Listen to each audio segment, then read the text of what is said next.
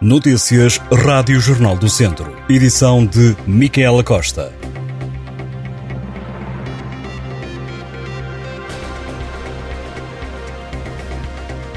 O número de refeições distribuídas pela ReFood em Viseu tem vindo a aumentar desde que o projeto solidário abriu portas há dois anos. Atualmente estão a ser distribuídas mais de 1.600 refeições por mês. A ReFood apoia 297 pessoas 103 são crianças. Segundo Cássia Garcês, responsável pelo núcleo, mais de uma tonelada de alimentos deixaram de ser desperdício para passar a ser alimento para quem tem mais dificuldades económicas. Quando iniciou a atividade, eram poucas as famílias apoiadas e os parceiros.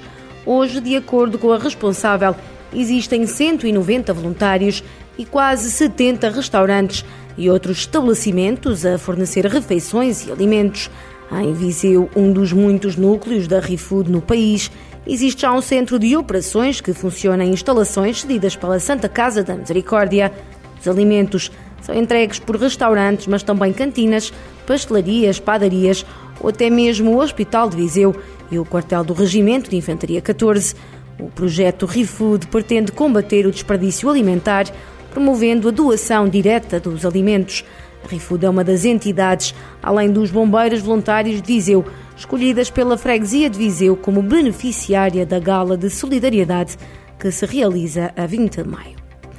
A GNR vai intensificar a partir de hoje e até dia 14 de maio as ações de patrulhamento nas principais vias de acesso a Fátima, bem como apoiar os peregrinos que rumam ao santuário para as celebrações religiosas do 13 de maio, a Operação Peregrinação Segura 2023 realiza-se em duas fases, sendo a primeira a partir de hoje e até dia 11, através de policiamento para as vias mais críticas, designadamente as pedestres usadas pelos peregrinos. A segunda fase da operação vai decorrer de 12 a 14 de maio para garantir a segurança das celebrações religiosas que decorrem no Santuário de Fátima. Aos peregrinos, a GNR deixa alguns conselhos, como andar em fila indiana e sinalizar o início e o fim dos grupos, usar sempre, quer de dia, quer de noite, coletes refletores.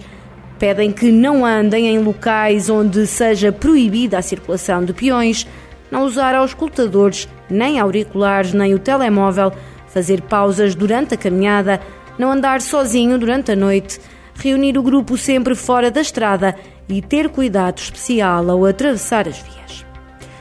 José Augusto da Silva Freitas, de 98 anos, doou uma casa à Câmara de Castordeiro para fins de utilidade pública. O benemérito é natural da aldeia de Vila Seca, no Conselho de Castordeiro, mas reside em Coimbra. José Augusto da Silva Freitas pretende que o imóvel seja destinado a fins de utilidade pública, tendo como beneficiário a população do Conselho de Castro Daire.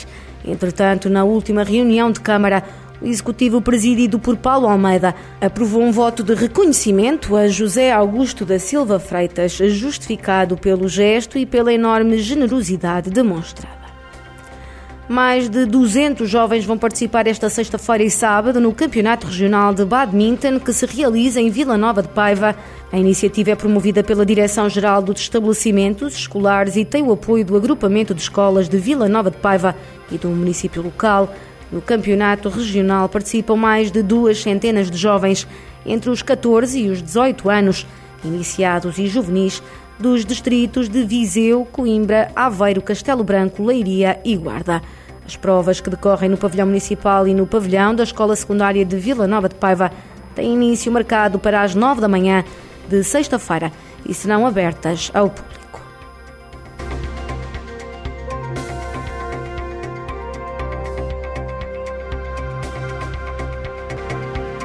Estas e outras notícias em jornaldocentro.pt.